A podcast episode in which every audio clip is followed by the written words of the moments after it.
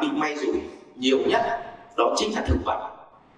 Tức là nó như một cái lá tre mà rơi trên dòng nước, thì nó bị phụ thuộc hoàn toàn vào cái cái dòng chảy của cuộc đời. Nó trôi, nó đi đâu thì nó sẽ đi đó. Còn con người của mình nó khác. Con người của mình có trí tuệ, cho nên mình biết nương vào chính mình để mà chọn con đường đi cho mình. Vậy thì người với thực vật đó, nó khác nhau ở chỗ đó thôi. Thực vật thì hoàn toàn bị phụ thuộc vào cái thế giới bên ngoài, nó dẫn mình đi còn đã là con người thì mình có thể chủ động lựa chọn được con đường đi theo cách của mình. Vậy, ngày nào mà chúng ta còn nương tựa vào thế giới bên ngoài, thì ngày đó chúng ta cũng thất bại bởi đúng thế giới bên ngoài.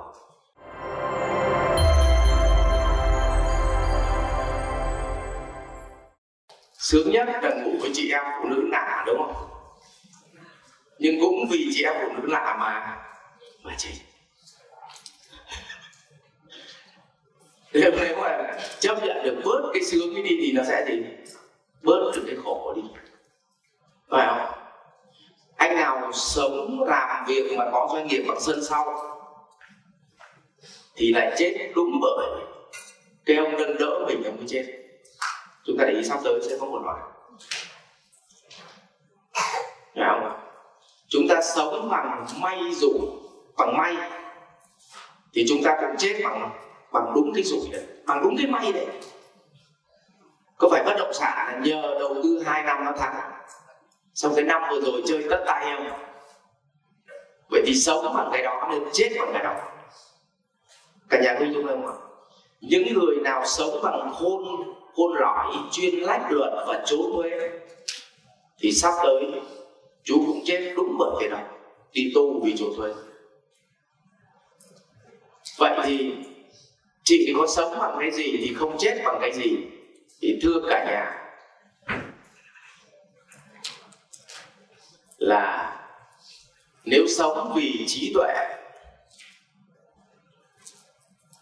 thì chỉ có khi nào chết xác thì mới chết? Vậy thì nó có hai cái phần.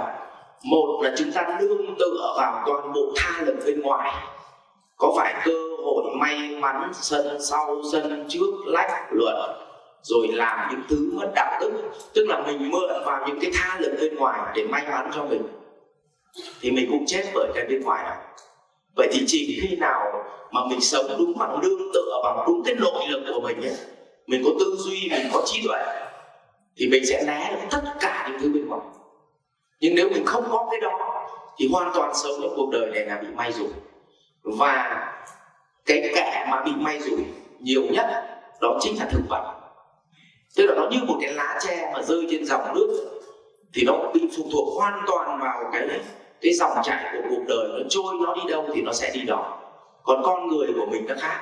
Con người của mình có trí tuệ, cho nên mình biết nương vào chính mình để mà chọn con đường đi cho mình. Vậy thì người với thực vật đó, nó khác nhau ở chỗ đó thôi thực vật thì hoàn toàn mình phụ thuộc vào cái thế giới bên ngoài nó dẫn mình đi. Còn đã là con người thì mình có thể chủ động lựa chọn được con đường đi theo cách của mình. Vậy, ngày nào mà chúng ta còn nương tựa vào thế giới bên ngoài, thì ngày đó chúng ta cũng thất bại bởi đúng thế giới bên ngoài. Chị em phụ nữ cũng vậy. Có những người nhờ, tức là hạnh phúc nhờ lấy chồng đại gia nó làm ra nhiều tiền và mình không làm gì được. Nhưng đúng cái lúc mà đi hôn thì mới nhận ra một điều là bây giờ sống sao đây? Tức là họ họ bị chết bởi cái sự tương tự đó. Vậy thì thứ mà chúng ta cần tập trung vào là tăng cái nội lực của bản thân tăng cái trí tuệ lên, thì mọi thứ nó sẽ rất là ổn. Vậy thì đấy là cái bài học đầu tiên mà tuấn chia sẻ là hãy nương tựa vào chính mình. Hãy nương tựa vào chính mình. Ông phật ông dạy cái câu này là là trước khi ông ấy nhập niết bàn ấy, ông ấy nói với a nan rằng là hãy nương tựa vào chính mình đừng nương tựa vào một ai khác.